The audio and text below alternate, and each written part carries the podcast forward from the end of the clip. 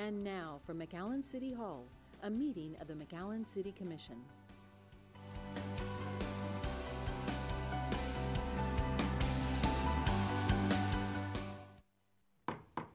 Welcome, we're going to convene the meeting for the regular city commission meeting for October 26, 2020. If you please stand with me for the pledge of allegiance, followed by the uh, invocation by Commissioner Javier Villalobos. I pledge allegiance to the flag of the United States of America and to the republic for which it stands, one nation, under God, indivisible, with liberty and justice for all. Please bow your heads. Heavenly Father, we come to you today asking for your guidance as we begin this meeting. Help our commission and mayor engage in meaningful discussion as we deliberate the needs of our city. Allow us to do all with honesty, integrity, and transparency. We ask that you grant safe passage to all that are here today and protect them and their families. We ask this in your name. Amen. Amen. Okay, thank you, Commissioner. And the next is um, actually more of a presentation than a proclamation, I think, and because um, this month is chiropractic month, and we have uh, Dr. Pablo Tagle III, I think, is on there someplace on Zoom. Yep. It's from, I have the proclamation. Oh, you have the proclamation. I do. It was right next to me the whole time. Okay. Veronica, go out and read it. And I think um, doctor's here, no, he's not here, he's on Zoom. Did we all get a book? He's on Zoom. I I'm saw him during here. the workshop.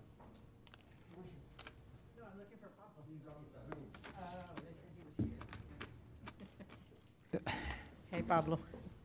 Hello, how are you doing? Thank you so much. Uh, It's an honor for me to do this for you today. City of Thank you. McAllen proclamation, State of Texas, County of Hidalgo, City of McAllen.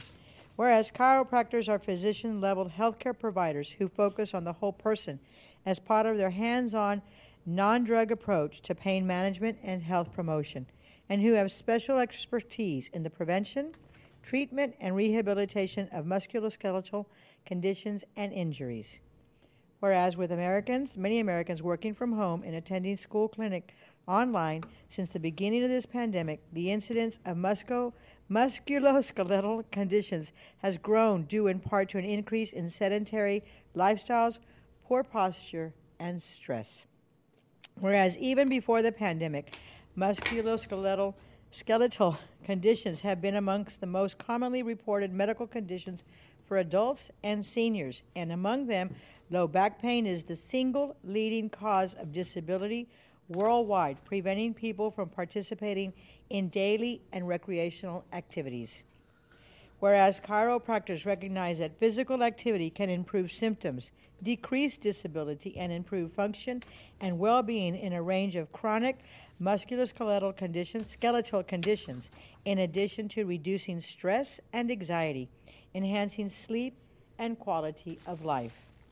Whereas National Chiropractic Health Month 2020 serves as a reminder to all citizens of McAllen, Texas, that non invasive, non drug treatments for low back pain and other musculoskeletal skeletal conditions, such as spinal manipulation and other chiropractic services, combined with an active, healthy lifestyle, may lessen or eliminate the need for riskier, potentially addictive treatments such as prescription pain medications and surgery. Now, therefore, I, Veronica Whitaker, Mayor Pro Tem of the City of McAllen, Texas, by virtue of the authority vested in me and on behalf of the Mayor and the City Commission, do here proclaim the month of October 2020 as National Chiropractic Health Month. Congratulations to you, Dr. Pablo Tagle, and to all the chiropractors in the Rio Grande Valley, and we appreciate all that you do to put us back up straight. Thank you so much. I appreciate those kind words and I appreciate your thoughts. Thank you so much. Anything else?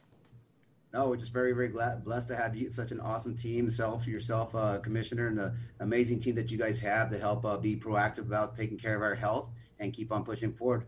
And you're the first one that would uh, think of the let's keep our body moving, right? So thank you so much for everything you guys do and, and in consideration for this proclamation. We, our Congratulations. profession is greatly appreciated to, to the city of McAllen. So You're thank you.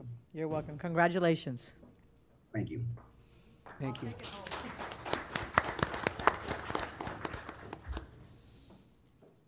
Okay, um, we're now going to convene the public hearing to consider recommendations to the McAllen Planning and Zoning Commission. Items 1A. Oh. No, we already did that. Items on the agenda? Uh, we'll, no, we'll, we'll cover them in the public hearing and the items they want. Um, so anyways, uh, item one A, and that's one A one through one A eight. And, um, these items pertain to, uh, I'm gonna go real fast. Yes, Item sir. one is rezone from C three L to C three business, uh, three oh one North Ware Road. Rezone from AO open space to R three A multifamily, 3901 Monte Cristo Road. By the way, many of these are in Yes, sir. Lagos Yes, Plan sir. Unit Development. Uh, Rezone from AO Ag use to C4 Commercial, 4101 Monte Cristo Road. Rezone from C3 General Business District to 3, R3, excuse me, R3A Multifamily Residential, and that's uh, 5113 to 5101 North 23rd Street. Rezone from R3A Multifamily um, to R1 Single Family, 6400 Tres Lagos Boulevard, uh, rezoned from AO Agriculture to R1 Single Family, and that's uh, 7401 North Bentsen Road. Rezoned from R1 Single Family to R3A Multifamily, 13201 North Shary Road. And then um, the last one is a request for a conditional use permit for one year for a social club at Lot 1, um, at 5025 West Expressway 83, Suite 100. Is there anyone here to appear against these particular items? No. I think, I think, Mr. Pescador, you said you were going to be on the public hearing on item um, E, which was the, um, at 1900 South McColl Road. It's the club. And you'll be able to, you'll be able to talk at that time. Thank you, sir. So no one here in opposition to any of the items 1A, 1 through 1A, 8. Entertain a motion to approve as presented. Mr. Mayor, I've, I've got an issue with uh, 1A1. Okay? This is the uh, rezoning of property from C3L to C3 General Business. This is a, a neighborhood center, and it's in a community um, that is uh, somewhat elderly. And uh, the property just to the south of it was declined a similar request uh, just a year ago. And so, um, talked to the neighbors in that area, and they're opposed to, even though they didn't uh, I'm surprised make their because- request known. Uh, The Golden Acres, people usually come out Yeah. um, in droves. And I was, I was surprised that they didn't either, they had noticed, did they have notice? Correct, yes, sir. I was surprised that they never said anything Yeah. about it when I read it. I, I think it's an inappropriate uh, change of zoning, and I'd make a motion to uh, deny that uh, request of, of rezoning. Ask a question, who, who, who asked for it? Well, Uh, The person that owns that The, the applicant. The strip, applicant. it's a strip center. There's someone in the back with their how hands about up. instead of, okay. The applicant. Yeah, before I do that, we'd like to have the applicant Okay. give it, give Yeah. it a chance. Okay. Okay, so we have a motion first, before that, do we have a second? Second. Okay. Uh, Sir, can you come up, please? Identify yourself, and you, I presume you're the applicant, or, if- okay. Is this a date? Good afternoon, first of all. Uh, my name is Alejandro Valdez. I'm the owner of the property, and I submitted the application just for one of my renters. She wants to open a liquor store. All the other suites are already occupied, and last meeting, um, I spoke also up here in the front. It's a small suite. It's 800 feet um, squared. We just want it for a liquor store. That's the only reason why I, I Yeah, and there's- the C3. You know, I wondered, there's no on-premise um, consumption, is it right? And this is like the third or fourth time we've had uh, C3L that could sell even vape pipes near a school, but couldn't Yeah. sell alc- uh, liquor, be- but it's, there's no on-site consumption. I- Yeah, I- there's no on-site I consumption. find that kind of There's strange. not gonna be any of that. Yeah. How can you con, There's a smoke shop at, at that center as well.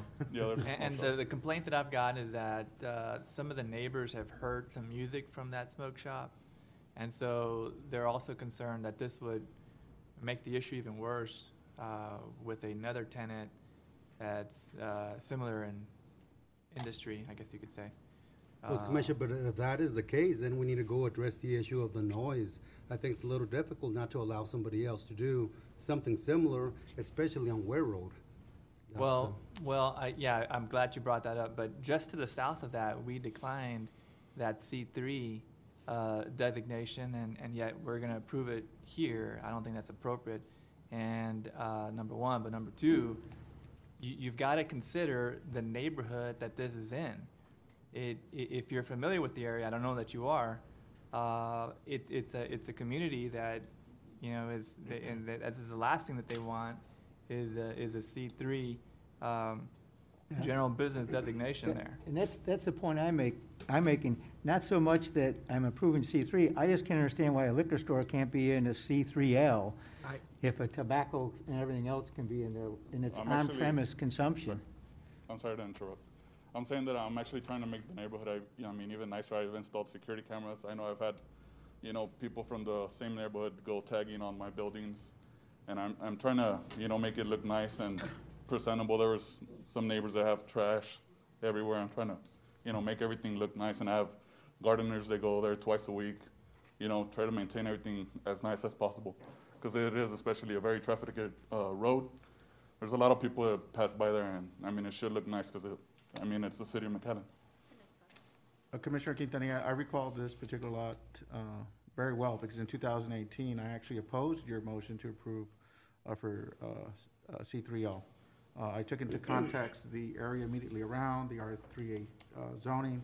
Uh, One of the considerations that I brought up, and I actually uh, made a motion not to approve it, was the fact, is the character of the neighborhood.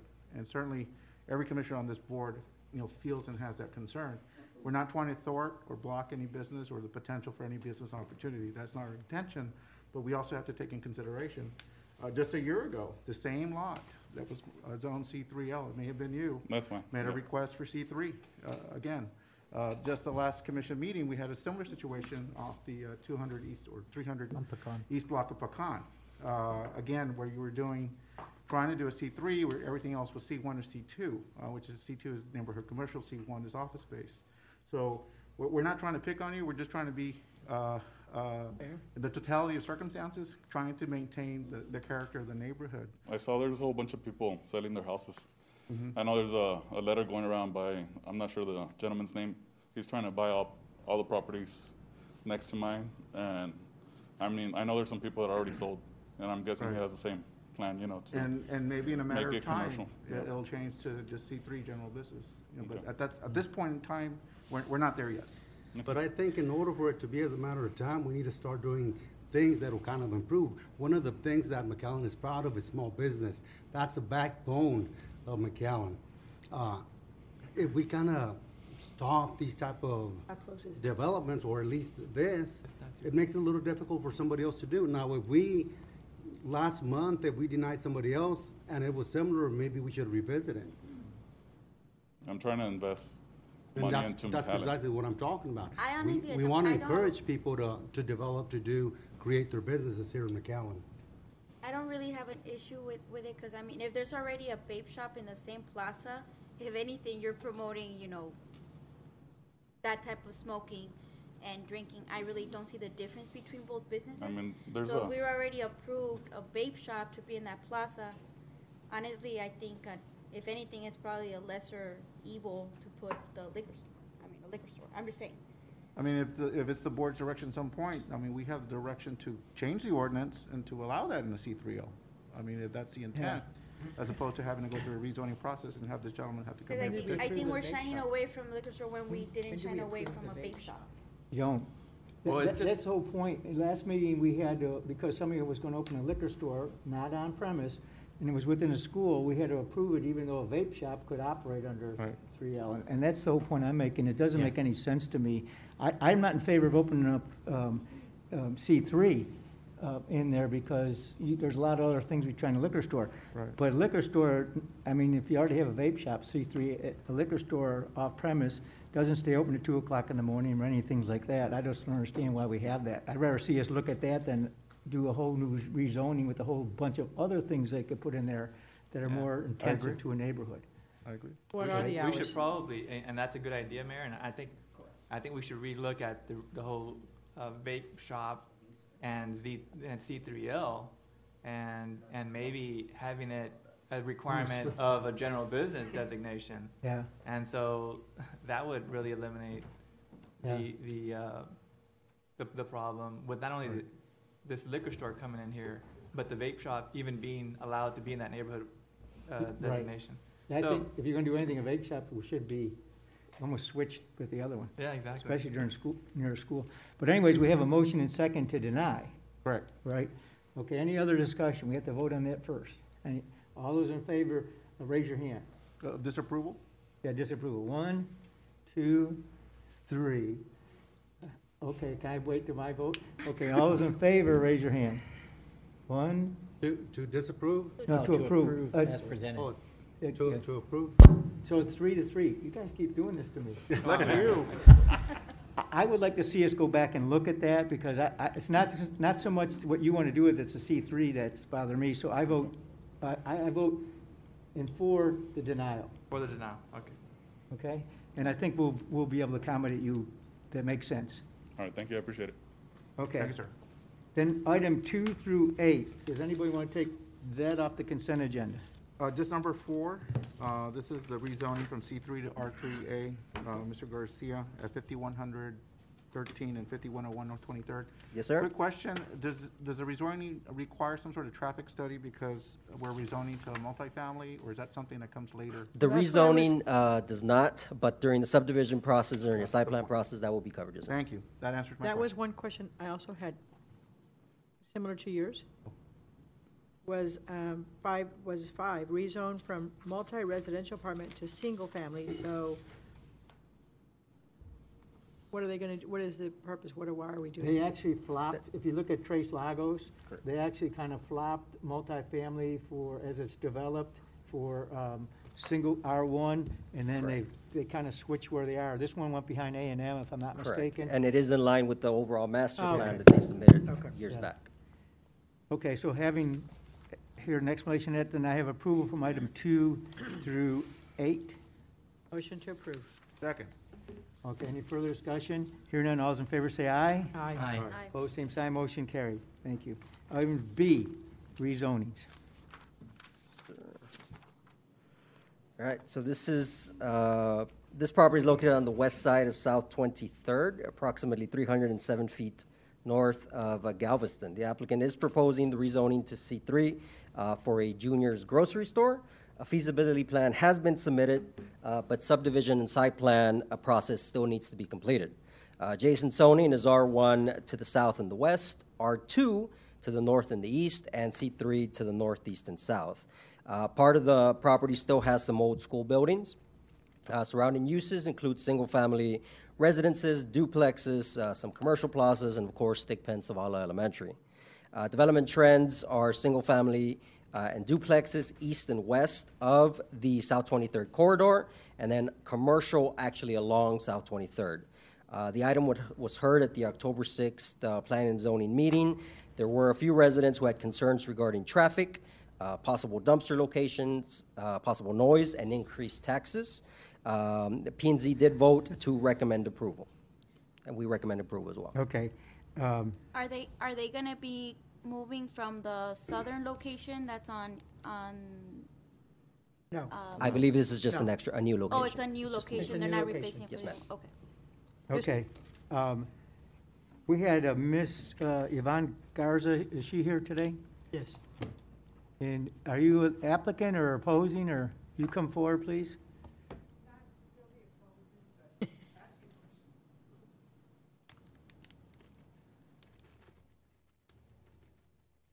Good afternoon. Good afternoon, Mayor, Commissioners.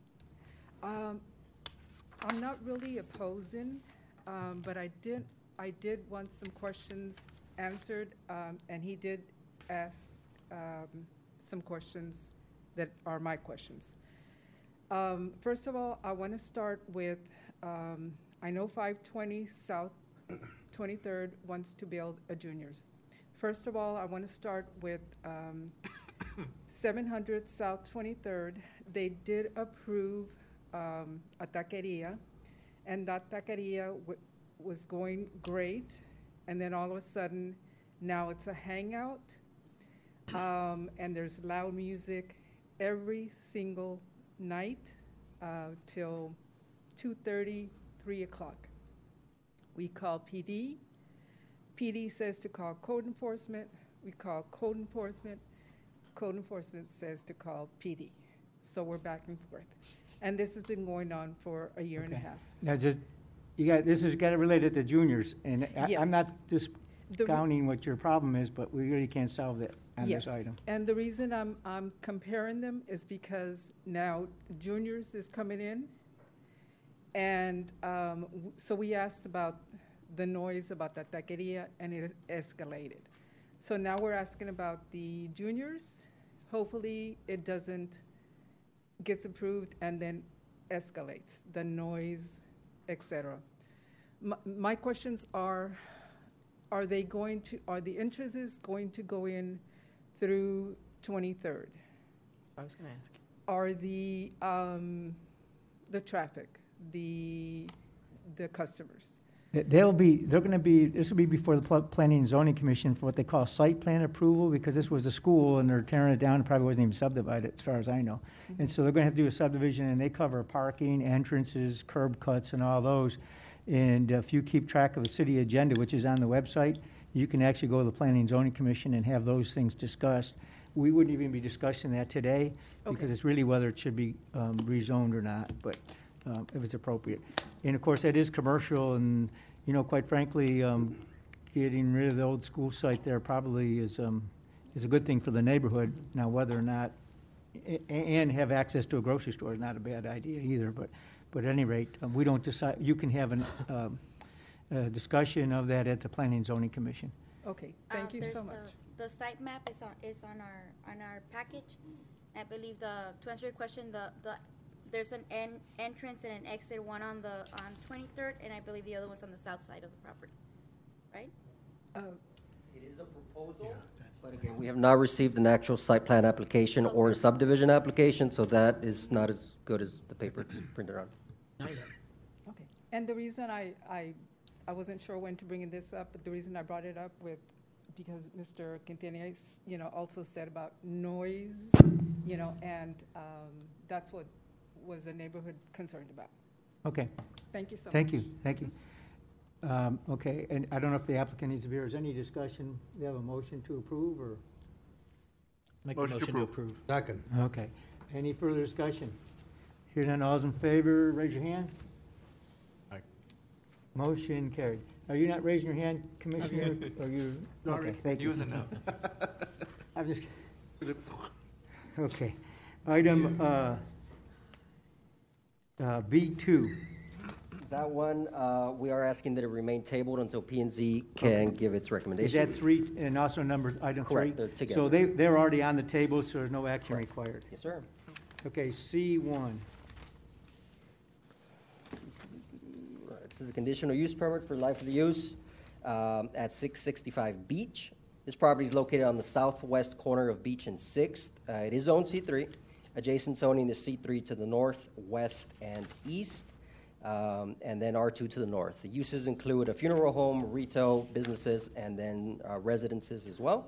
Mr. Gar, I'm I'd sorry, like to make Mr. a Garcia, motion to this remove- shows that it's tabled. Does it need to be removed from the table? You are correct. I make a It does motion need to be remove from the table. Second. Okay, motion and second removed from the table. All those in favor say aye. Aye. Opposed, same sign, motion carried. Okay, go ahead. got ahead of myself.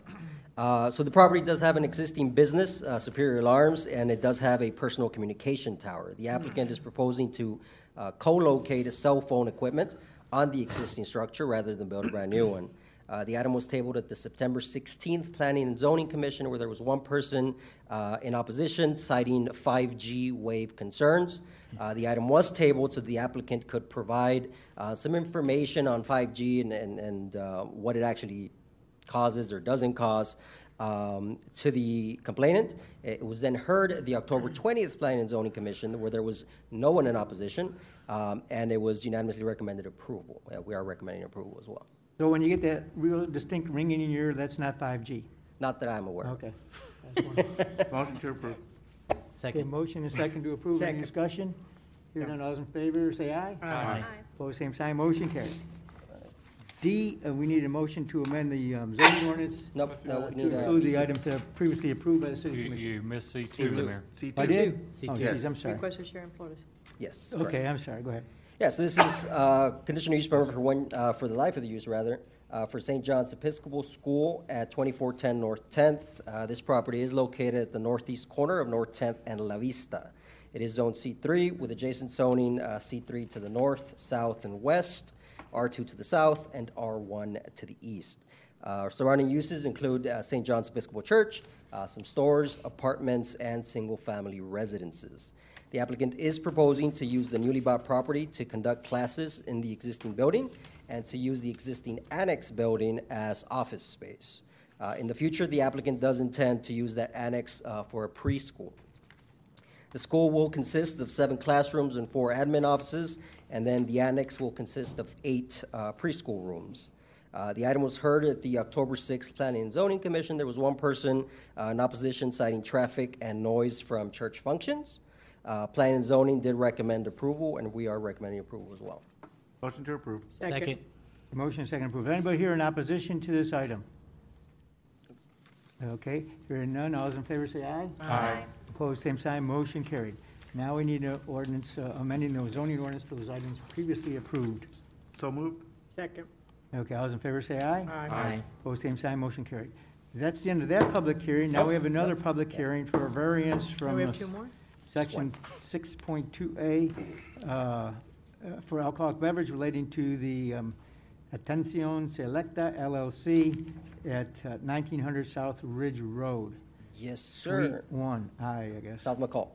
Uh, So this property is located on the west side of South McColl. It is Zone C3 with adjacent zoning of C3 north, east, and south, and C1 to the west. Uh, Surrounding uses include businesses, the STC School of Nursing, uh, the McAllen Heart Hospital, and Sendero Church. Uh, The property is located within 300 feet of the STC Nursing School and the Sendero Community Church, which is why it's here. Uh, The applicant is intending to sell beer at its restaurant, Teresita's Kitchen, uh, with currently operating under uh, 7:30 a.m. to 2:30 p.m. Monday through Saturday. Uh, the staff is recommending approval based on the fact that the operating hours of the church uh, don't coincide with the restaurant. The church only operates Sunday from 9:30 to noon, uh, and the fact that the restaurant doesn't really face any of these uh, venues. And lastly, STC is largely a school for adults. We had a college, a church, and a hospital located within the time. That's Yep, pretty the unusual. trifecta. And nobody, uh, none of those entities opposed it. Motion to approve. Second. Second. Okay, now, we did have one, Mr. Pescador. Mr. Pescador, You first time, let's go. I don't know if you're in favor of it, against it, but you're on. Okay. So, um, uh, something was brought up, uh, that people don't show up. Uh, I don't think the city makes it easy for you to show up. I mean, I sent an email back in March and I'm just getting the hang of this. So when people don't show up, it doesn't mean that there's no concerns. What I find it appalling is uh, your, your spot zoning, spot zoning here and there. Uh, there is a difference between a, a bakery and a liquor store. Okay, liquor stores, and, and uh, they sell uh, chips, they sell uh, botanas, they sell party favorites where people can go. So again, code enforcement is being uh, called. The Code enforcement calls the police. The police push it to the code enforcement. So when you start spot zoning, you're creating uh, this kind of problems. So again, if, if your 23 staff planning and zoning comes to a recommendation, I think we should, you know, try to, to go their way at least 60% of the time, if not more. And then I find it troubling that somebody that doesn't live in that, that part of the city either goes for it or against it. It's like you don't even live in that area. And this is why when we approve or deny spot zoning, we need to go out there and do the legwork. And I think the planning and zoning is doing that. So let's listen to them. Let's follow through. Again, let's listen to the people. Let's make it more welcoming. That's going to be it for me. Thank you. Okay, thank you, sir. Okay, so uh, we have a motion and a second to approve. Any further discussion? Hear none, all those in favor say aye. Aye. Opposed, same sign, motion carried. That is the end of the public hearings. Next item, we go to the consent, consent agendas. I understand item two A, approval of minutes has been, um, Yeah, Has to Mayor, be yes, tabled? the staff would request that be removed from the consent agenda and tabled, uh, so the legal department, city secretary's office can make some corrections Okay. on the minute. have a motion for that? Motion to approve. No, table, no? The table. Motion and I'm second sorry. to table. Second. All in favor say To aye. approve the Aye. table. Aye. Opposed, same sign, motion carried. Uh, Any other items? I have one, um, let's see, item H, uh, that we have, let's see, Ms. Vela, and Ms. Vela, you're the applicant, is that correct? Is she? Yes, that's correct. We're uh, the applicant on behalf of the Housing Authority. Okay, so unless we get an opposition, uh, then we won't, I guess, need to hear from you. Which one is she, H? H. So unless somebody pulls it off the agenda, we will, we'll continue. Okay, so do I have a motion for items B through L? Motion to approve. Second. Okay, motion and second. Any other discussion? Hear none, all those in favor say aye. Aye. Opposed, same sign, motion carried. So Ms. Vela, your item was approved. Thank you, guys. Have a good evening. Okay, thank you. And now we go to item three A, bids and contracts. Mr. City Manager? Mayor and city commissioners, if you could, uh, I'd like to suggest that we take up four B. We've got Ann Berger here that needs to travel back home, and if that would be okay, I'd like to take that out of order. Sure. And so four B is to discuss and approve an ordinance of the city of McAllen, Texas, authorizing issuance, sale, and delivery of city of McAllen, Texas general bond refunding bon- bonds. And this is the item that we discussed at the last workshop, and, uh, the city commission asked us to bring this back as an action. And so, uh, Ann's gonna have a short presentation. She has set in the packet the parameters that we're recommending that you consider. However, those parameters can be adjusted as you see fit. Ann? Thank you, sir. Honorable Mayor and Commissioners, Mr. Rodriguez, my name is Ann Berger, and it's a pleasure to be back before you this evening. We do have a presentation.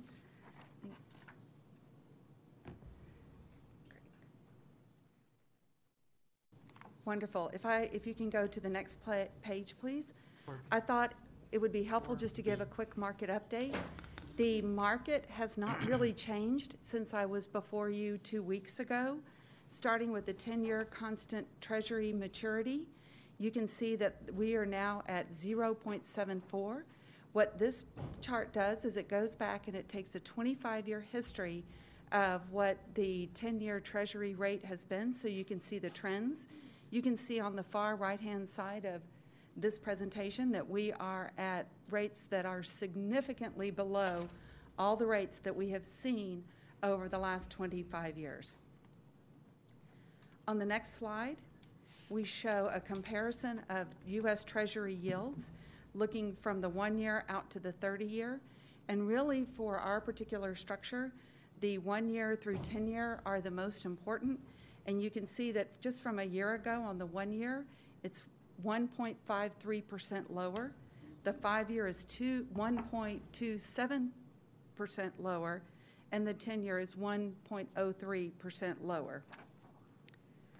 On the next page, we do a comparison of the 30-year municipal market data with the 30-year Treasury. And although the Treasury rates are lower, as we discussed two weeks ago, municipal bonds do not trade exactly as Treasuries do. They trade as Treasuries plus a percent. And then finally, we have, on the next slide, we have the taxable municipal market data yield curve. And you can see that for the various credits, they are at different levels. They're starting in year one, going out 30 years.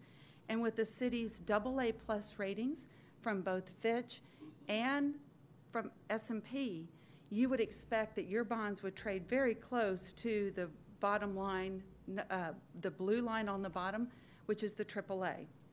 And just as a reminder, the reason that we are talking about taxable rates is because this is an advance refunding and it must be done on a taxable basis. They're like about 20 basis points, it looks like, or between the AAA and AA plus? Yes, it is. It is very tight. And that, uh, Mayor, is a result of the fact that we have such low interest rates in general, that we have seen a significant compression amongst the credit differentials. We've seen that all across the board, except for the lower credits that are in the BAA category. Yeah, you know, one of the reasons we never achieved AAA, it's always been AA plus, is because the rating agencies use some of the MSA numbers as opposed to the individual city of McAllen numbers. And, and to a certain extent, those numbers are worse from a financial standpoint than just if the city was alone. Uh, Unemployment's one example of that. So we were never, probably never be able to, unless the MSA got there, uh, get the uh, AAA. And it cost us some money uh, because of that. Yes, sir, it does. If you move on to two more slides, please. The bonds for consideration are the bonds that we discussed two weeks ago. The city issued general obligation bonds as well as certificates of obligation back in 2014. On the GO side, there's callable about 28 million with coupons that go from three and a quarter to 5%, callable on February 15th, 2023.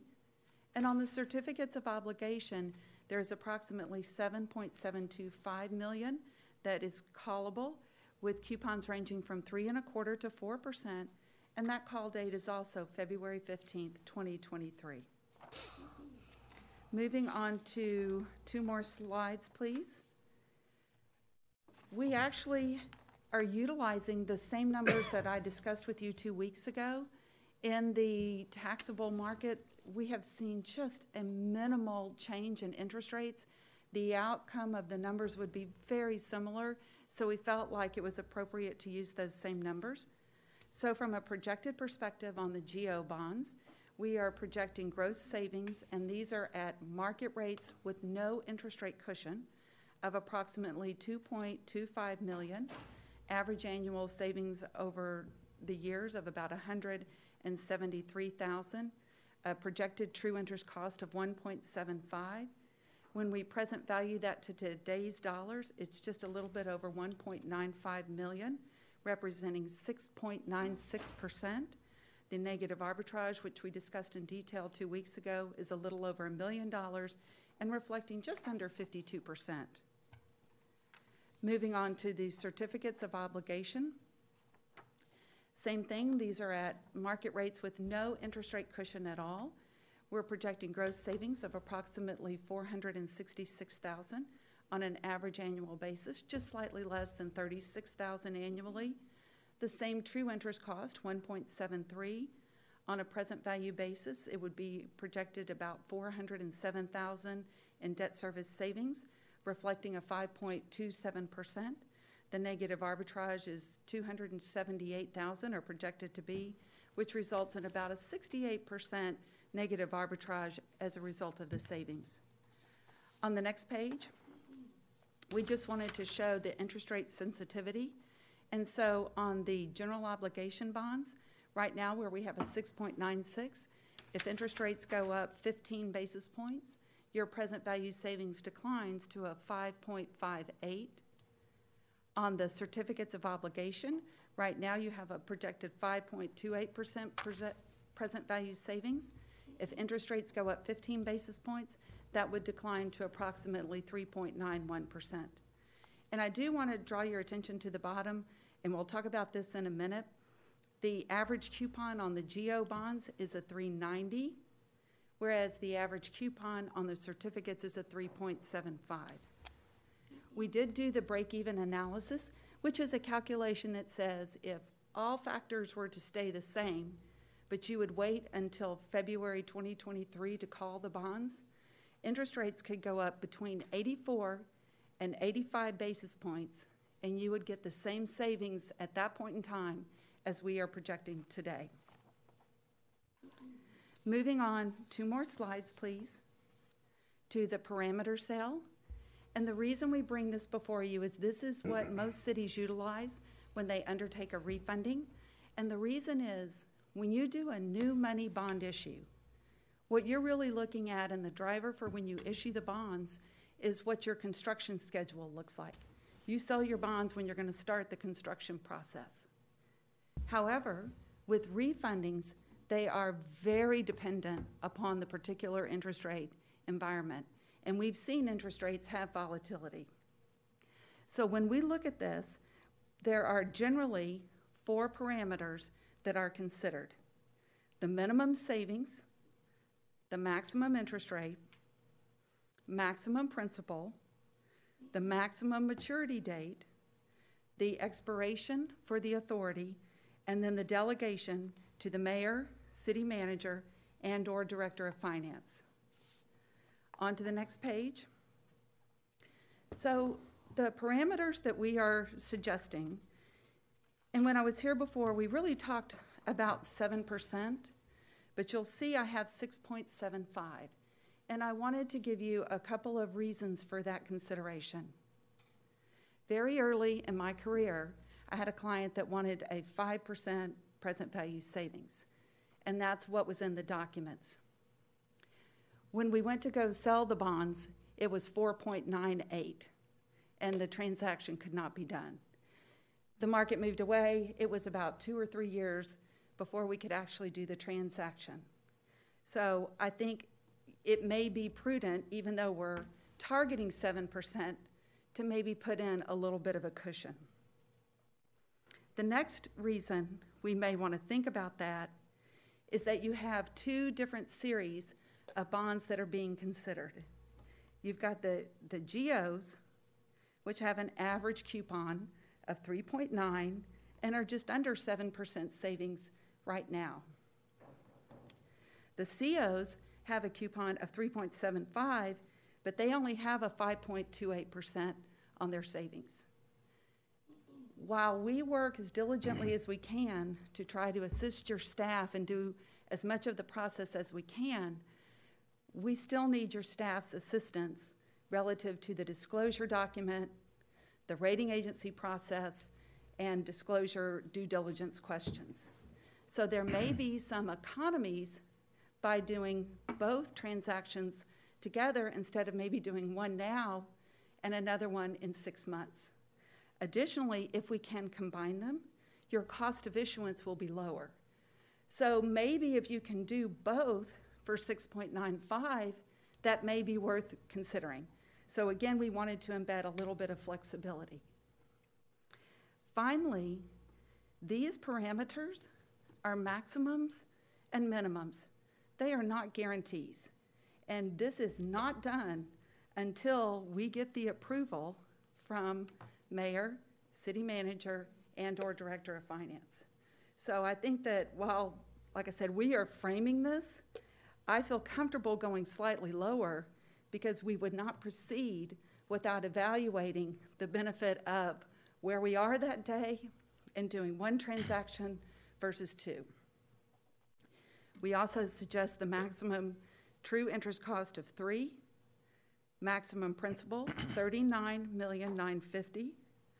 The maximum maturity date is February fifteenth, twenty thirty-four.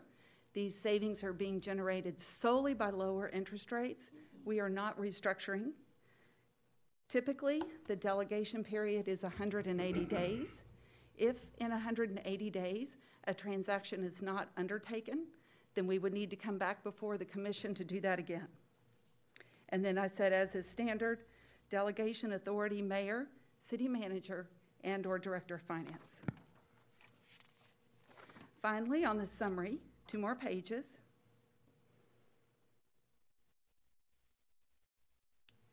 Two more pages, thank you. As we noted, interest rates are at historical lows. That creates an opportunity potentially for debt service savings for the city. If the city commission is interested, we would ask you to please confirm the parameters, consider adopting the ordinance. We would prepare a timetable of events, and we would continue to monitor for municipal bond rates that would allow for the savings to be effectuated. We suggest the higher savings threshold to account for the fact it is a taxable advance refunding. And I just want to highlight that um, based on the market conditions, there may be a situation where we would do one of the series, but potentially not both. And so with that, I would be happy to answer any questions you may have. Okay, way, I- um, I was trying to figure out net to the taxpayer, and I realize it's a long uh, bond issue. But we have, um, this year, our INS portion, which pays for both of those bond issues, is um, uh, five million, four hundred fifty-eight thousand. So you're saving this year, or whatever that would be, would be like two hundred and nine thousand. So the way I figured it is you're saving about um, one percent. And so you take, when it's total, based on a total tax levy of uh, forty, let's see, after the freeze, forty-nine cents, right? So let's see, one seventy-two. I'm sorry, Mayor, what's your It's question? it's total, I'm just trying to figure out what to the taxpayer. So it's about one percent to the taxpayer of the overall what they pay. And so a hundred thousand dollar house pays what, uh, four hundred and ninety dollars, right? Four hundred and ninety dollars, más o menos, yeah. Yeah, so saving about um, twelve dollars, thirteen dollars per, if this goes through, on a hundred thousand dollar house. Approximately, yes, sir. If the tax rate would go down, if the tax rate goes down. If If the, the ta- tax if the rate tax goes rate goes down, yes, sir. I'm just, And- I'm just trying to figure and- out, you know, is it worth it? I mean, uh, you know, net, I mean, obviously, every saving is, but um, I, do- I want people to think it's a big um, Right, no, boondoggle. yeah. Well, it's from It's, that it's more, standpoint. it's more benefit to the city on a cash flow basis. Right. by Yeah, I far. mean, you save for the city, uh, I mean, of course, if you trickle it down to hundred and thirty thousand people, it's gonna be, Yeah. it's gonna seem more mini- minimal, but it's savings over, still savings. Savings is a savings. Yeah. And combining them is smarter too. And what I, Combining them. What I like about it is that we're not extending maturities. right. Right. Yes, sir.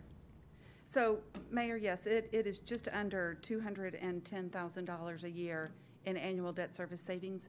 And Mayor, the way we structure this is generally we do not take the savings this first year because you've already levied your tax to pay for your taxes. So the way we set this up is we implement the savings beginning in the next year, and that, that gives you then the opportunity. And it's gonna be a different next year. levy next year. I- I Yes, understand, sir. I was just trying to, if the taxpayers are wondering, oh, I'm gonna get um, pretty good savings, I was just trying to quantify that for the, from the taxpayer standpoint, because it's all paid by the taxpayer. Yes, And I'm not saying we shouldn't do this, but, okay. So we're really, I mean, we're, we're locking in at this historic interest rate level and, and not taking the interest rate risk in, in three years. I mean, is that the, the greatest benefit that we've had here, So, so the. other than the cash flow savings? The, the goal of this would be, if you approve this tonight, then you're creating the opportunity to lock in the savings. We would continue to monitor it, and only if we got to seven percent or just barely under seven percent would we then move, and we would not do so without guidance from those that are listed as the delegates to move forward. Are we meeting the parameters right now? No, sir. Where are we at? Um, right now, you are about, on an aggregate basis, six point five, and we need to be at seven. Um, we did not run these with any interest rate cushion, but, um, for those of you who've worked with me long enough, we did have very, very high costs of issuance to give us a little bit of cushion, so to speak. And so those numbers would be refined downward, which would then, I think, put you very close to that. But we'll just need to see what happens in the market over the next several weeks. What, what did you have for cost of issuance? So we put in, for the cost of issuance, uh, two eighty-five, underwriter's discount, three thirty-eight. Your cost of issuance will be less than two hundred thousand dollars, so that's eighty-five thousand in savings up front, and then almost a hundred thousand in savings relative to the underwriter's discount. To add just something that might help the discussion is, uh, for Commissioner Javier. So what we're kind of counting on is that nothing changes, right? That interest rates remain where they are. So every month that, that we go by, certainly every payment that we make on debt service, the negative arbitrage number is reduced. And so that's how we get to seven percent. Yes, If sir. nothing changes. That's exactly right. I was gonna ask you too, the numbers, if we wait six months or five months from now, everything's still gonna be the same, or we're gonna take a chance? No, that, that, Commissioner, that is absolutely, there, there is interest rate risk every single day. And, um, you know, the Fed has come out and said that they're going to support keeping interest rates low for some time, But we actually, and this is not so much impacting your transaction because your transaction only goes out to 34. But we've seen in the 20-year treasury and the 30-year treasury, interest rates actually go up a little bit. And so we've had discussions about, you know, what would the Fed's action be? Are they going to start, you know, doing more treasury purchases on the back end of the yield curve or keeping it on the front end? So there's, there's just a lot of uncertainty, and that's why we wanted, I believe, to go ahead and present it at this time to create the parameters, to create the foundation, which then allows us the flexibility if, if the market maintains and we can achieve the numbers that we've talked about, then we would be able to move forward. So if the, if the rate stays the same, we should be able to achieve the target within six months. Yes, yes, sir. Yeah. And I mean, if, if you had some projects, now would be a good time to issue debt too. But, Yes, sir, Mayor. sure. We, we are on track for um, historic um, municipal issuance this month of October. Because everybody's thinking the same thing. Yes, sir. Yeah. Mr. Mayor, on the delegation of authority, uh, I know that Ann spoke about, under certain circumstances, it might be more viable to, let's say, uh, do the bond sale on the general obligation versus the certificate. Under this scheme, uh, would it allow or give the authority to the city manager to do just that, just to do sale as to one and not the other? Yes. Or is it would require both? No, sir, it does not require both. We have, we Okay. have the flexibility, say, for example, the larger bond issue, the general obligation bonds, have the higher coupon. So yes, sir, there very well could be a situation where the decision is made to move forward with just refunding the GO bonds and not the COs at this time. Um, Absolutely. This, this does, this is a maximum. It doesn't say you have to do both. You do have the flexibility to do one or the other. As But long as as I mentioned earlier, we may, we may try to be mindful of that because you would have higher costs of issuance if there are two transactions and more staff Right. time. So we're, we're going to monitor that closely, Commissioner. Okay, very well. Mayor, I would move to approve. Second. Okay, the motion and second is to approve the uh, proposal relating to the issuance within the parameters as set by the city commission by this um, motion. Okay? A motion second, any further discussion? Hearing none, all those in favor say aye. Aye. Opposed, same sign, motion you. carries. Great, thank you, Okay. and- and I appreciate you taking me out of order. Y'all have a Oh, nice thank you, Ann. evening. Thank you, Ann. And Mayor, then- we're asking item four A be tabled while Yeah, you're in ta- that section. Motion to table item four A? Second. Motion second, uh, table, motion table is not debatable, all those in favor say aye. Aye. Aye. Opposed, same sign, motion carry. Okay, now we're back to three A, right? Right. Five. Page five. Yes, yes, sir. Uh, Bids and contracts, consideration and approval of an interlocal agreement with Hidalgo County Drainage District Number One and adoption of a budget amendment for Balboa Estates drainage area. Good evening, Mayor Commission. Hidalgo County Drainage District Number One is currently working on improvements to the Mission Inlet Drainage System along the northern boundary of Balboa Acres. Um, an element of that project includes the excavation and regrading of the Balboa drainage um, along, on the north side of Covina Avenue between 24th and 29th Street. The Drainage District um, approached us uh, for some additional improvements that would add cost to their existing project, and they asked um, for the city to participate with those costs if we would like uh, to do so. So we currently have some drainage improvements or a study that's going on in the Balboa area. And we'd like to take advantage that they have an existing uh, contract out there that's already doing work within the drain ditch to um, enlarge some of those outfalls. And essentially, they'll be enlarging um, north of Covina, so from Covina to the drain ditch, where the drain district is already reprofiling that ditch. Um, we'd be able to put the larger pipes in at this time in preparation for the results of the study. We've been working with the, um, with our consulting engineers on the pipe sizes, and these are the sizes that we are recommending to move forward with at this time. It would come at an additional cost of sixty-seven thousand, four hundred and one dollars and eighteen cents, and is subject to approval of a drainage amendment to be funded from the Drainage Utility Fee Fund, if approved, and staff recommends approval. So moved. Second. Have a motion and second, any discussion? Just to get a visual, this is the little, I don't want to say it's little, but that ditch area just south of the levee, but just north of the street, right? Yes, sir, it's between the street and the levee. Got it. If Okay. anything, this will probably just already stop the flooding in La Balboa. And so this solves all the problem in Balboa? No, sir. But it will be an, Don't im- say that. it will be an improvement, and the ditch is also, because we're uh, actually lowering these as part of that project as well, they're able to over excavate the ditch from what we had before as well. So we're Okay. getting additional capacity in the ditch too. Okay, so we have motion and second. Um, All those in favor say aye. Aye. Aye. Opposed, same sign, motion carried. Thank B. B is award of contract for the purchase of lighting materials and installation for Uvalde soccer fields. So this is a CDBG project. We went out to bid. We had uh, $280,000 in the budget. The uh, best bid came in at 262,000. These are Musco lights, and we'll be able to light out, light up uh, three adult-sized fields. And so how many fields is there? Three adult-sized fields.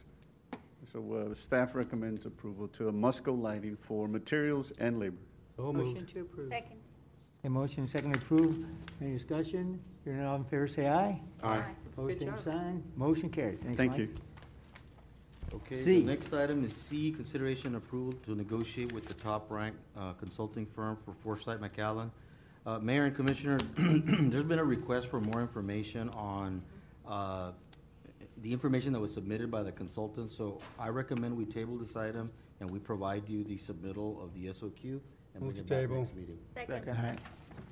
Make sure they take care of liquor stores and C, uh, C. C3O. Okay, motion. And smoke shops, Mayor. Motion to table, all in favor say aye. Aye. Opposed, same sign, motion carried. D is consideration and possible action to approve a license agreement with Joe Bruce Barrett for a ban- uh, fence encroachment at fourteen thirteen Shasta. Good Okay. evening, Mayor, City Commissioners. Uh, This was an item that uh, Mr. Bruce Barrett had contacted multiple city departments prior to building a fence due to uh, nearly a decade of having some concerns with neighbors and speeding traffic. He has multiple grandchildren he wanted to try to keep safe. He did uh, contact code enforcement uh, when he had poured the front uh, posts.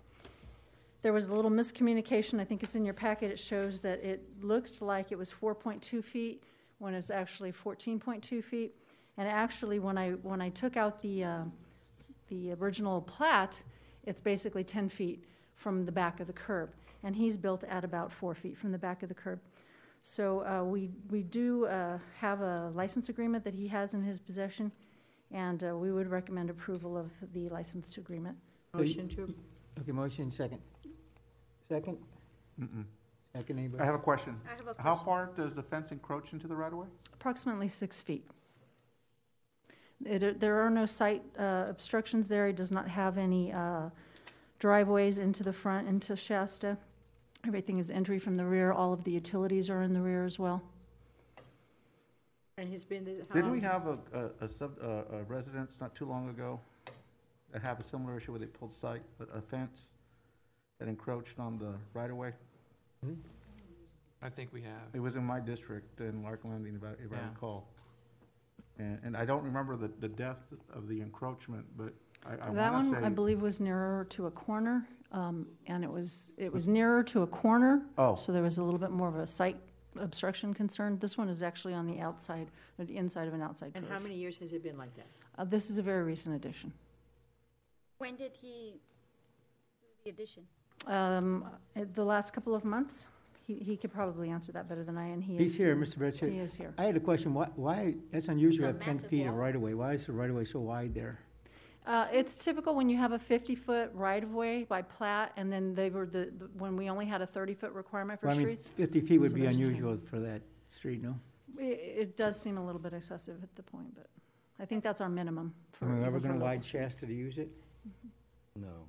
That's the whole point, I guess. Are you ever? Yeah, gonna the question is, w- do we think we'll ever Oh, ever no. widen Shasta? I think there's zero, zero chance that we'll ever widen Shasta in that How about the opportunity for sidewalks? It doesn't look like there's sidewalks. There is still enough room to put a sidewalk there. There's four feet behind the curb to the fence. Do any driveways exist along Shasta where that line of fence would actually block their sight? No. And he was in contact with neighbors as well on either side of him. The neighbors are okay with it? That's, that's my understanding from Mr. Barrett. There Mr. was Barrett's one standing neighbor back in there. If you have any questions of him, he can come forward, but it's up to you. I think there was one neighbor in opposition, wasn't Yeah, there? There there was a neighbor there. across the street, I believe, in opposition. My only issue with it is that it's a massive uh, fence, and I think it doesn't really go with the aesthetics of the neighborhood. And it's like, The, the thing with the fence, though, is we couldn't, even if, if he puts it on his property line, we can't keep him from building it. We can't, so if we make him move it back, there is some existing above-ground planters, some trees, and some other things in his yard that would create, um, kind of an issue with him. So what was the misunderstanding? It seems like he uh, contacted several departments Mhm. and maybe got the impression that we, He was told that, that he was in the right place. So I'll just be straight out forward about it. He was told that in error. Um, That's why we tell our people, don't, and, let- you know, let them get a survey so that they know exactly where their fence line is or should be. Um, One of our people was trying to be helpful, did some research, got some information from the engineering department that he misinterpreted, and told Mr. Barrett that the poles were in the right place. Okay, I have a motion, but I don't have a second. I'll second. Tanya just second. Okay, motion and second. Any further discussion? Of course, just because a staff member said doesn't mean the city's just stopped from enforcing it. That's correct. yeah, Okay, we have a motion and a second Nobody's for complaining. approval. yeah, there's one person. complaining. All those in favor say aye. Aye. Opposed, raise your hand. Right here, opposed. Two, okay, four to two. Motion carried. E is consideration approval of an agreement for fiscal year twenty twenty-one for, uh, TxDOT allocation funding split with our metro.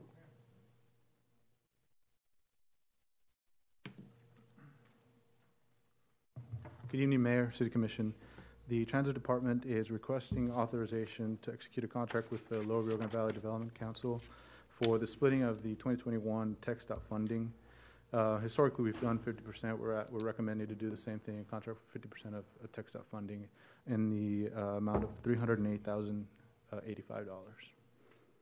So moved. Second. 50-50, huh? The next, You know, as the time, try to president- get sixty. I was the president this year, you should have got from, gone from one Well, bid. so we're, we're okay with doing 50/50 now. Potentially, if we get a second round of, of uh, Okay, funding, we can look at it. okay. We have a motion and a second. Any further discussion? Hearing none, all those in favor say aye. Aye. Opposed, same sign, motion carried. Thanks, Mario. Thank you, Mario. Uh, So that's it. F Oh, is Capra- consideration and approval to negotiate with top-ranked airport retail concessionaire at McAllen International Airport. Good afternoon, Mayor and Commission. Proposals were received for a new airport retail concessionaire, and two proposals were received, one from Fa- Faber, Coe, Gregg of Florida, Inc., and one from Oakwell's Commuter Commuter Rail LLC. After evaluating both proposals and key business factors which included but were not limited to financial structure, capital investment, and proposed services, the evaluation committee is recommending award to Oakwell's Commuter Commuter Rail LLC. Staff is now requesting authorization to nego- negotiate an agreement with the top-ranked firm. Um, I'll answer any questions which you may have. What are they doing different than the other one didn't? Um, the key considerations were, first and foremost, financial. Just to give you a general idea, the capital investment for the recommended firm is four hundred and sixty-nine thousand, as opposed to about three hundred and twenty-four thousand investment for the competing firm. In addition to that, the MAG was ninety thousand for the recommended firm, and, and, um, the other firm was, uh, proposing a MAG of fifty thousand, so about a forty thousand dollar annual payment difference. And finally, we also saw that there was differences in the services provided. The recommended firm is providing more grab-and-go items as well as some hot kitchen menu items, which we thought would give our travelers a little bit more amenities and more options, and we thought that that was favorable for the overall plan at the airport. Finally, when you look at exceptions that the proposers take in terms of financial considerations, we saw that the recommended proposer um, had less uh, connected to employment. So, for instance, um, they make a mention that if employment should fall 25 below 25 percent of uh, this year's trend after the first year, then they would reconsider that MAG. Um, it was completely different for the uh, the firm that was not recommended, and so we thought that these overall terms were most favorable to the airport from a financial perspective as well as from a uh, services perspective for our travelers. Is that gonna be the one in the, the one towards the back? It'll be our retail concessionaire, which will offer two uh, points of sale locations, a pre-security location as well as a post-security location. It will So, go yes, ma'am. the existing. Um, they will, airline. we will actually come back, if you authorize us to negotiate with this vendor, we will come back with a contract proposal as well as with a layout of what their proposals are because they are offering a smaller footprint option pre-security, which we think you may want to consider. And then the option post-security remains in the same place that we have now. Don't we have another company there right now, coffee? We do have a food concession agreement, and that food vendor is D and M Coffee Zone. Right now, Paradies runs both on a month-to-month, correct? Correct. Okay, and, and the rent is based on employment, I mean, a percentage of employment? They give us a minimum annual guarantee, and that MAG is twenty thousand. And then there's a sliding factor for a percentage of gross receipts. Overall, we've averaged um, a little over thirty thousand in the last year or so. So you'll see a stark difference between what these recommended vendors are proposing. Well, just starting with a minimal. Correct. Guarantee is a big difference. So then the percentage of rent is based, is the annual percentage. So twelve percent on the first seven hundred fifty thousand sales. Correct. And I assume the sales are gross, right? Or net- Gross, gross receipts. And so this first, this uh, vendor that we're recommending is proposing or is, um, has, um, I guess, outlined that they're expecting that the first year they'll pay just the MAG, and that the second year, the payment, including that percentage of gross receipts, will be closer to about hundred and ninety-five thousand. So for us, that's a substantial growth in revenue. Nothing's tied with employments right now, right? Right now, nothing is tied with employments. What we're seeing is that in our industry, after this experience with the pandemic, Yeah. um, that's changing for all competitive uh, concession agreements. Very good. I think that's good. I'll make a motion to approve. Second. Okay, motion and second to approve. Yeah, you know, I I sat in on them. I I thought, you know, money is important, but I thought, you know, service and, and how it looked and how the Right, customer sure. felt was almost as important to me as Oh. it was, and I think they did a good You just job. prompted another question. So how many other locations? Here comes another five minutes. How many other locations do they service, uh, this, I, I don't have the number off the top of my head. I can certainly bring it back when we review the contract, but when we review- reviewed past experience, we looked for ACDBE certification. They do Okay. have that. That's really important to us in the formula that we submit to FAA. And we also are dealing with the president of the company, which for us was important. Um, and I don't remember off the top of my head, but I know, Jeremy, do- if you can remind me some of the airports, do you remember? Oh, no. I was just trying to get some, Yeah. some, some, some point of reference for track history. We that's all. did have, they did have multiple small airports, I just, I don't remember No. off the top of my head, I apologize. Did you apologize. taste any of their food? No, we didn't. Taste. It's important. I mean- But I What thought about the what was food? really, You're all- um, what was really neat from that, both proposers actually, is a willingness to work with our local vendors. And so Oh, good. I think both of them will look to offer some products that are exclusive to our region. Um, and so I certainly hope that we will be making those recommendations. I'm just do need a asking, little because if it's change. no good, we're gonna get slammed. Nothing wrong with a little change. Yeah. Okay. course, cool. Any other questions? Yeah, Hearing Liz, none, I all's in- just saw in the, the current one, and maybe I missed it, we have capital investment of three hundred and seventy-five thousand. On Right. the last one, what about this? What's going on? So the last one, the airport paid the capital investment. Yeah. In this one, we're not paying any Okay. of that. Oh, The that's even vendor's better. gonna Plus, plus. absorb that cost. That's even better. Yes, we agree. Hold this. Okay, all those in favor say aye. Aye. Opposed, same sign, motion carried. Thank you. Thank you. Liz, Miss Becky, um, you want to come forward and tell us the good news about our tax rate when it down?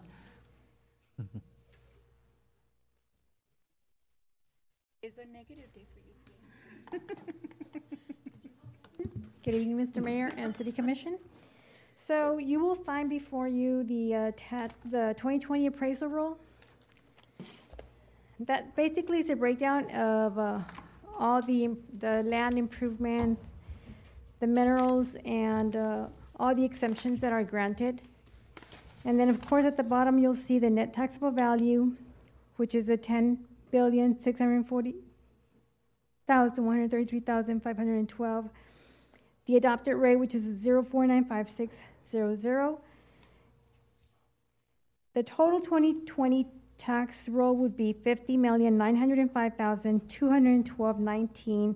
and then you'll see the breakdown between the M and the INS. Once this is adopted through resolution, this will become the tax roll. And we are basically ready to start printing the statements. We're just waiting for this to be approved before I give the go-ahead to our software company so they can print out the tax bills. We do have lots of people that are calling already, they're anxious to pay. Nice. Yes. We have taken a lot of prepayments, basically, uh, we just place their funds in escrow, and then once we adopt this, we'll go ahead and, and transfer those funds into their account. So that's all I need basically is an approval of the tax roll resolution and Motion to that'll. approve. Second. We have a motion, we have a motion in, in second. Um, w- w- Can you tell me, on, on the freeze adjusted taxable is nine million six, and the freeze actual tax is three million? What, what's the difference? Yes, so basically, it's, those are the accounts that are frozen. So of course, because they have a freeze, we can only collect a certain amount of money. So basically, what we collect is at three million sixteen. So I have to add that back to the forty-seven million, Uh-huh. and that'll become our actual, uh, tax levy. And I noticed now we have like ten or twelve, I guess, categories of, um, uh, exception to the assessed value for different, um, different groups that the legislature continue, uh, ad- adopts. almost Yes. every Just session. out of curiosity, what is a Freeport exemption? Anyone know? Huh? Freeport exemption? Does anyone know? I was just curious. Yeah. Yeah. It's Gosh, it's kinda That's- complicated. That's one of our choices, it's not the legis, the legislature lets you, Yeah. but we adopted it. Uh, we, Freeport? it- we have the choice to adopt it or not. It's a not. tax on an inventory that's come in Freeport. through, through the port, through a Oh. port. It's an economic development asset for us. I'll get you some information. Incentive for us. I see, okay. Cost a lot. We had it in Right. Okay, pretty close. so we're good? And, and I had one other question. Yes. Uh, Maybe, maybe Kelly knows, on the, um, uh, um, ag use property, I thought the legislature either passed or was considering a limitation on the size that you could, uh, uh, qualify for ag use, like it had to be greater than ten acres or something like that. Did, that didn't pass, I guess, or, you know? This, I mean, we still have properties that are under ag. Uh, The only good thing about that is now, we, we used to, well, I'm not sure how much acreage you can, um, or you must have in order to qualify for, for ag. That's a good question. I can go ahead and contact the appraisal district just Yeah, to we make find out. sure, yeah. I thought they what- passed it, but I wasn't sure. It did. What It the did difference- pass, Mayor. It- It did pass? I think, what's it, over ten acres or five acres? Um, I, I Or want to less say, than? yeah, I want to say five. Yeah, if it's less than five, it doesn't qualify anymore. That's interesting, okay, thanks. Okay. Anybody got any questions otherwise? We have a motion in second, right? Yes. All those in favor say aye. Aye. Opposed, same sign, motion carried, thank you, Becky. And you now give the, um, So now I will go ahead and give you tax collection report. Yes. The tax collection report for October 1st, 2019 through September 30th, 2020. So in 2019, we we began the year with a beginning balance of 49316375 And of course, you're- as you're aware, we have uh, additions and deletions from the Hidalgo County Appraisal District. That added up to 82,946.83, bringing our adjusted levy to 49,999,322.71. We collected an amount of 48,512,317.10 for our year-to-date base collected.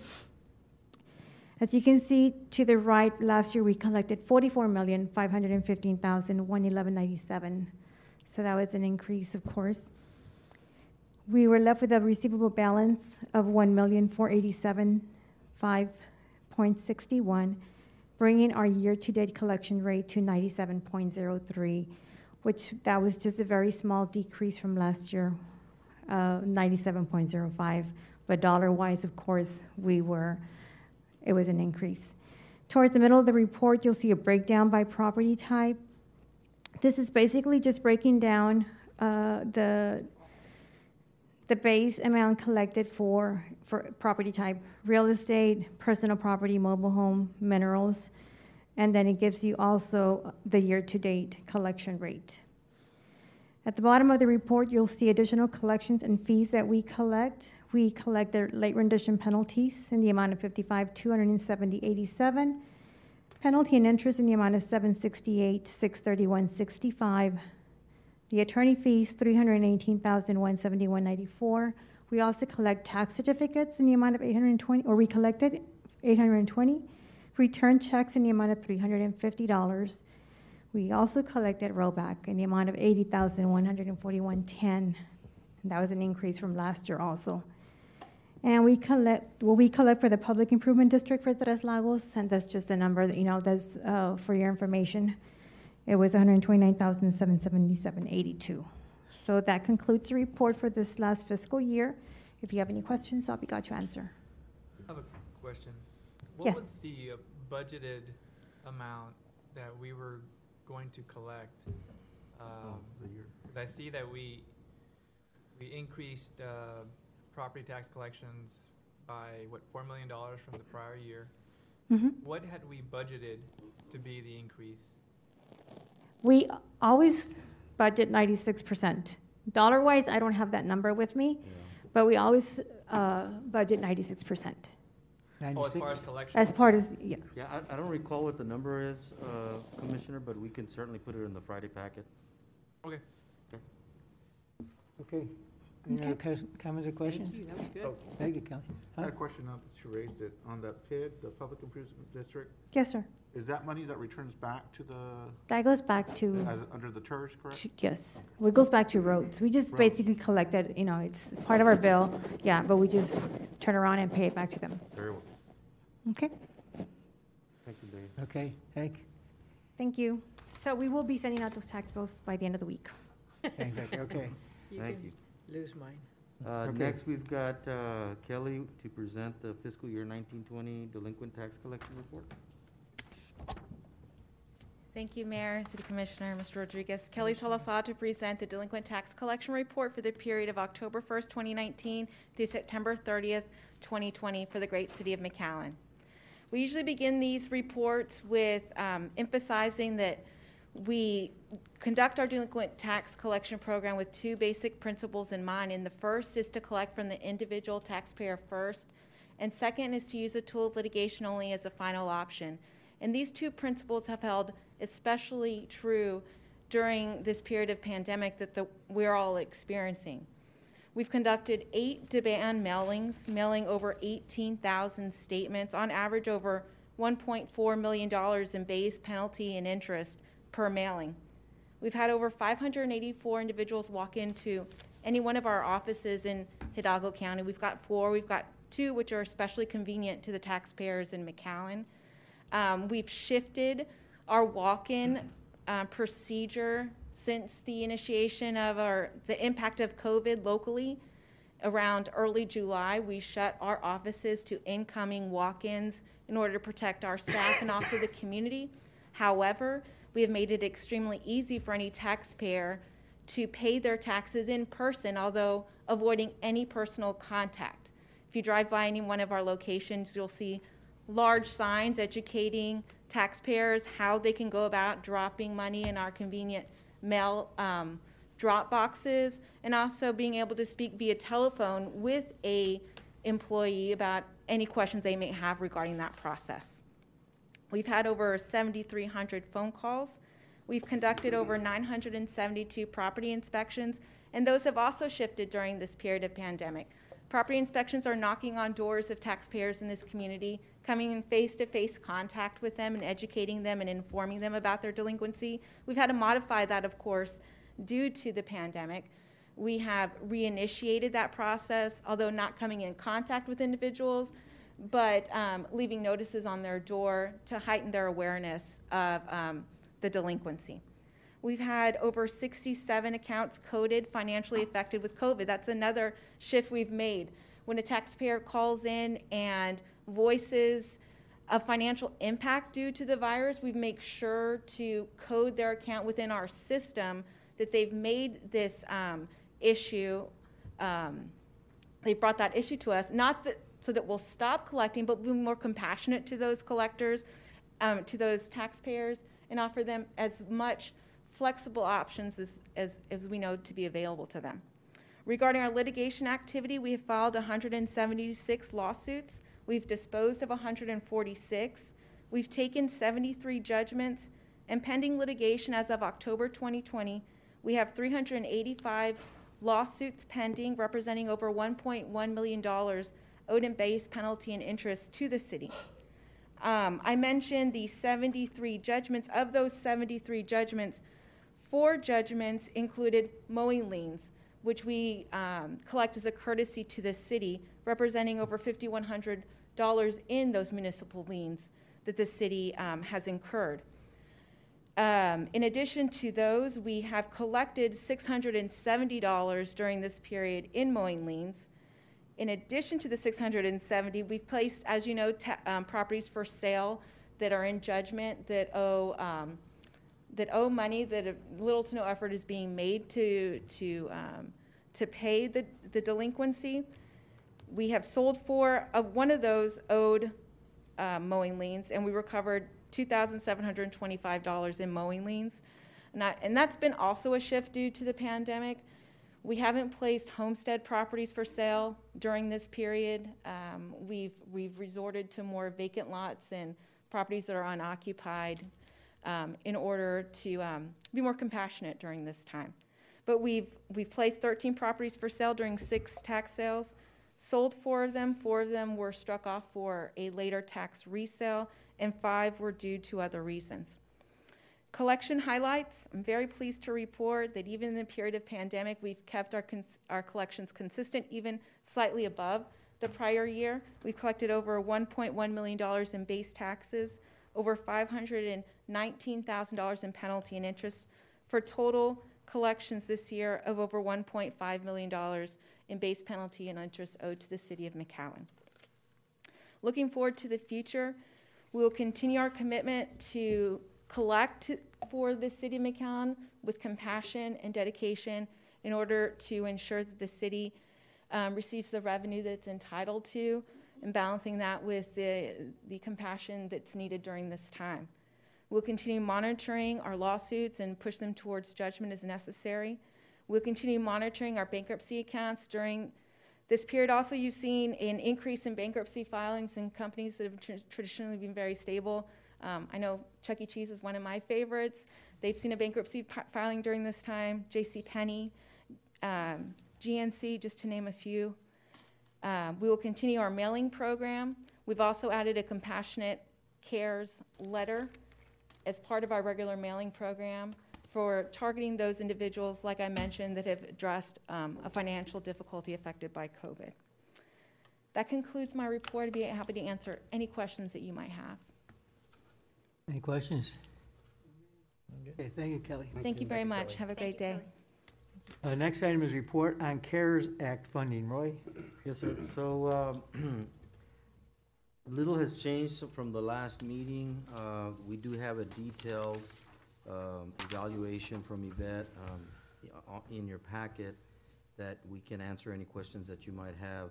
On the, on the broad side of things for the county, uh, it hasn't changed. However, we did have, Sergio's not here, but we did have some exchanges last week with the county auditor.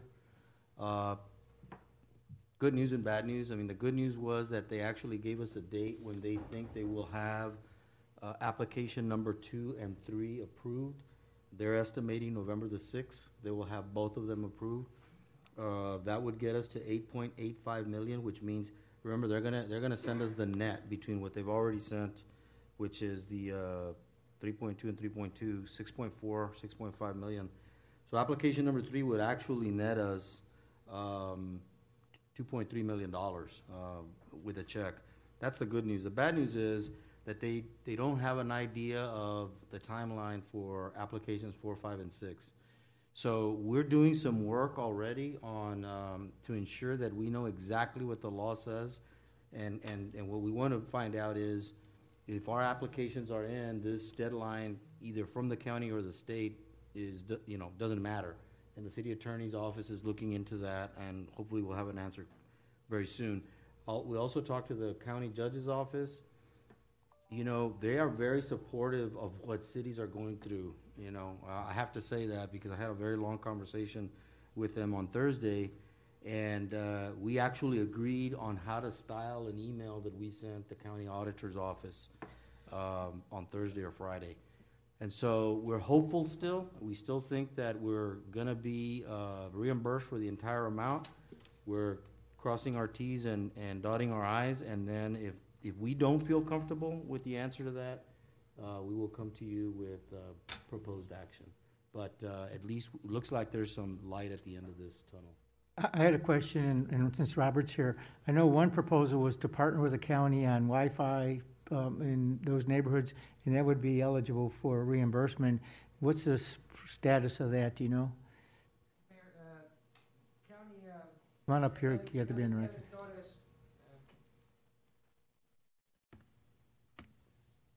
Um, Commissioner uh, Ellie Torres had said that, uh, you know, she was in favor of uh, granting us additional money to extend the Wi-Fi even further than we've already done, but she needed to wait until she saw whether the other municipalities were not going to spend the money that they needed, uh, and she was going to take that back and vote to redirect that money to us. Yeah, and one, one of the discussions was they, they would actually um, um, pay us and then use that to get their COVID reimbursement, so we would get the money directly from the county and wouldn't have to go through that process, uh, because it would be a joint county. um, Yeah, function. so, so she was looking at two things. One, it was, it was a new ask to go back to ask to redirect that money from other municipalities that didn't spend the money. And then two, to extend our deadline to spend that money. Right. So, And um, Yvette's staff will be submitting all of our Wi-Fi costs uh, this week. And that'll be application number seven. Right, great, okay. Okay. Thank you. Does anybody else have any other questions? And uh, thanks, thanks for your report, Ron. Uh, Next item is future agenda items. You have the, we're down to four. Yeah, and actually, one of them is proposed, Mayor. I- It's a question. Uh, You know, as, as you can imagine, we've had a lot of requests of folks wanting proclamations and presentations here at City Hall, and we've not done it. Uh, We've done a couple uh, via Zoom. And so the question is, do you want to start bringing folks in, or do you want us to start little by little putting them on Zoom? Uh, You know, the, the capacity's increased a little bit uh, as, as, as far as the state is concerned, but I, I wanted to check with you before we made any decisions. I think Zoom has been working pretty well. I mean, yeah, Well- I mean, My, my, I mean, uh, to me, the proclamations are more meaningful when you do them in person, and, you know, the proclamation. You're involves talking more- about the recipients, though. The so recipients, Don't right. bring, don't bring a couple, like, fifty people with you, but they're. Right, Okay. exactly, so, or Yeah, even if limit it's just it a to three handful, people or i- four it's more people. meaningful being in person rather than by Zoom. Yeah, I, I agree. Uh, Because, I mean, part of it is the experience of being here, being So, recognized, being. everybody that's, wants to see it can zoom in and watch it, but only have the recipients, maybe Right. limited to three people, whatever. And we had recipient, already two more started people. limiting the No, it's number of Right. proclamations to three. And then we Yes. can do that, is two or three people can be here and then the rest. And are we gonna do two or three at every meeting from now on then? Well, I mean, they're usually requests that we get. Yeah. Right. And so it, But we were doing all at one meeting, the, fir- the first meeting of the month, we were doing like five or six at one time. It took like 30, 45 minutes, Yeah. sometimes even So an are we hour. going back Yeah. to every meeting, two or three? I think so. Better. Yeah, I, I think you have to. I think we ought to limit it, yeah. Okay. Limit it. we'll work with it. And you can tell us if it's too much or too little. Okay. Yeah. And then the others, uh. Yeah, we're still Foresight, working on. we're doing Foresight, we're gonna be a lot, we're gonna have a lot of meetings on Foresight if we get this contract done. Right. Um, Communications Department, Tanya, what? You want a oh, workshop? it's so, well, we're gonna do that in workshops, so that Okay. way we can see like the benefits of having the channel and how, how it's been, Yeah. how the Mhm. invest, invest- investment is coming back to us. Right. Well, Mayor, In, in the charter amendment, we have, you know, we can't put it on till next, um, May anyways, but I, I agree that that's even just eliminating some of the uh, redundancy or le, or things that are no longer appropriate from a legal Right. standpoint, Yeah, make a lot of and the sense. committee did meet on that, and so we'll have a recommendation coming to the commission. Yeah.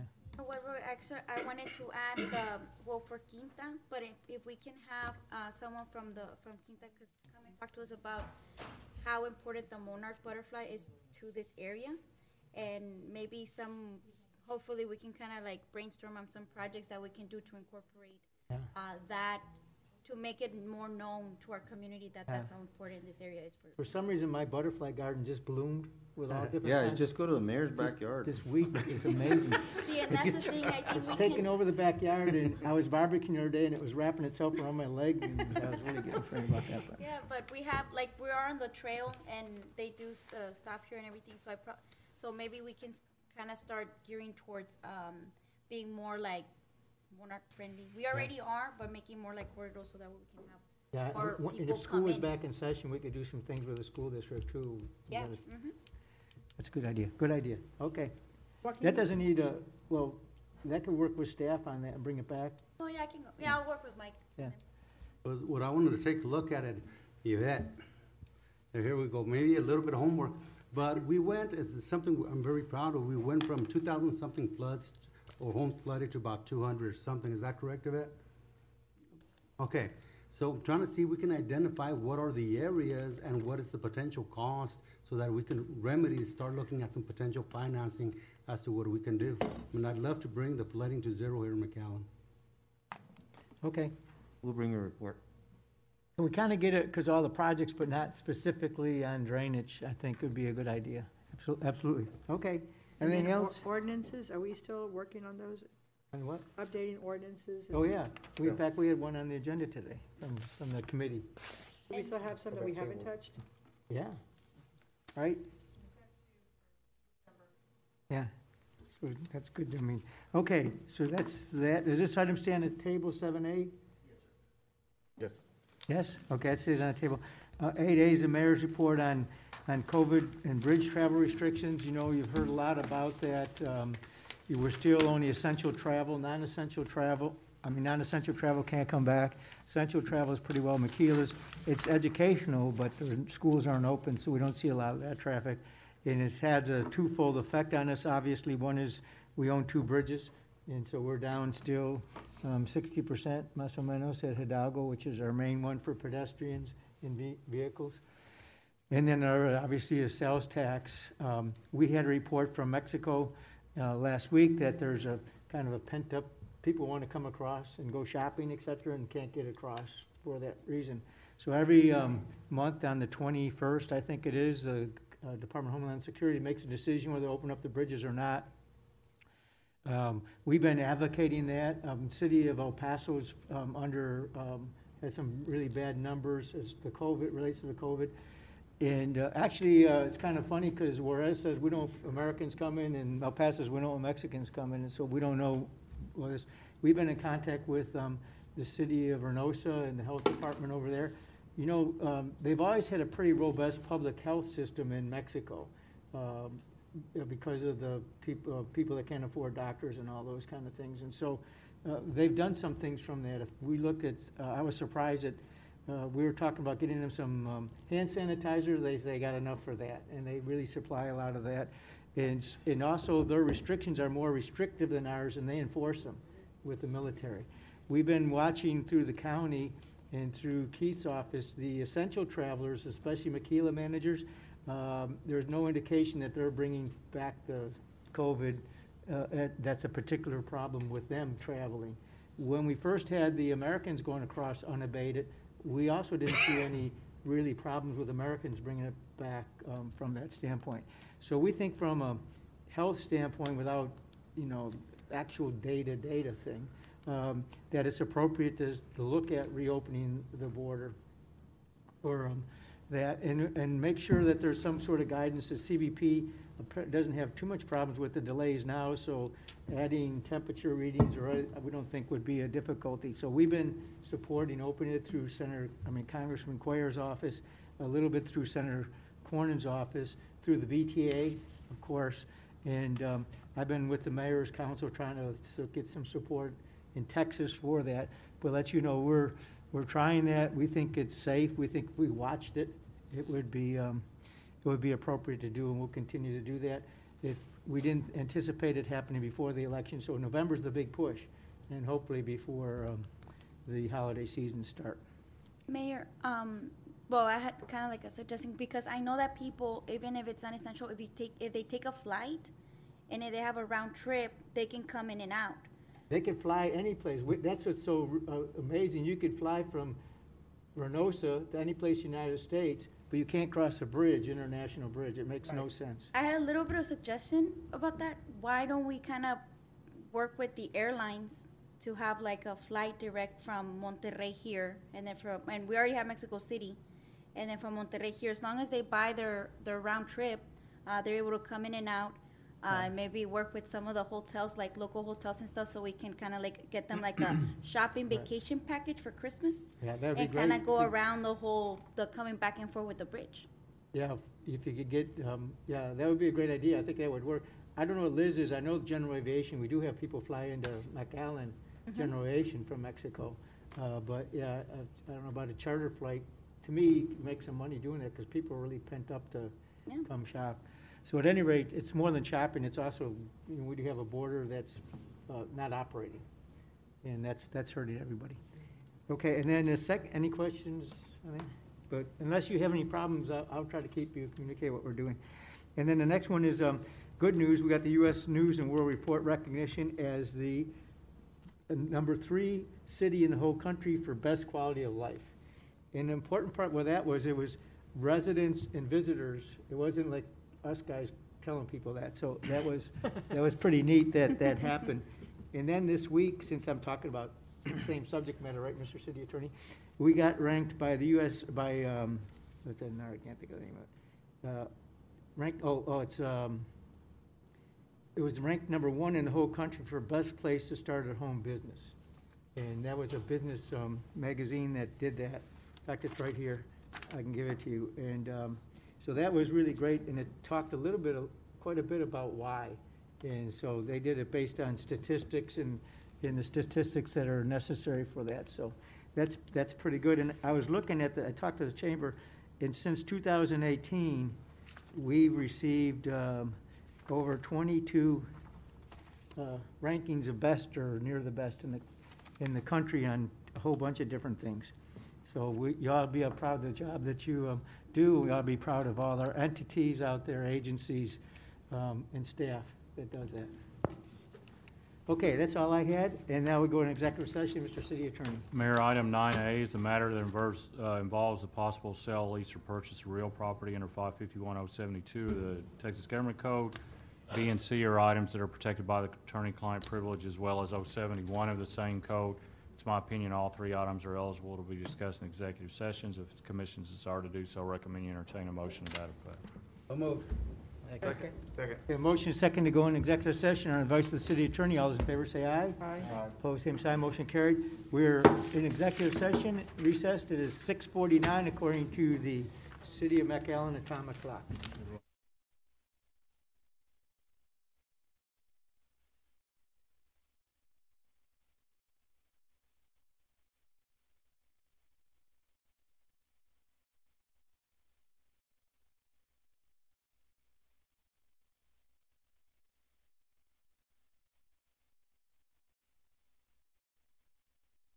Let me touch on it. I gotta go to bed. And then double over.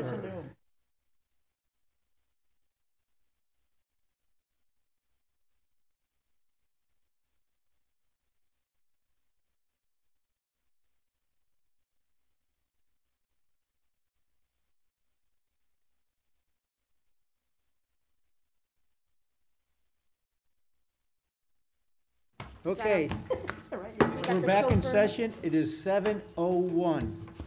Mr. City Attorney. Mayor, nine A and nine C require no action at this time. Nine B, recommend you entertain a motion authorizing the city attorney's office to file suit against the uh, property owner for enforcement of the code violations as discussed in the executive session. So moved. Second. Second. Okay, a motion second. Any discussion? No. Hearing none, all those in favor, say aye. Aye. Pose same sign. Motion carried. That's all I have, Your Honor. That's it? It's, oh, it's still seven oh one. We have to wait another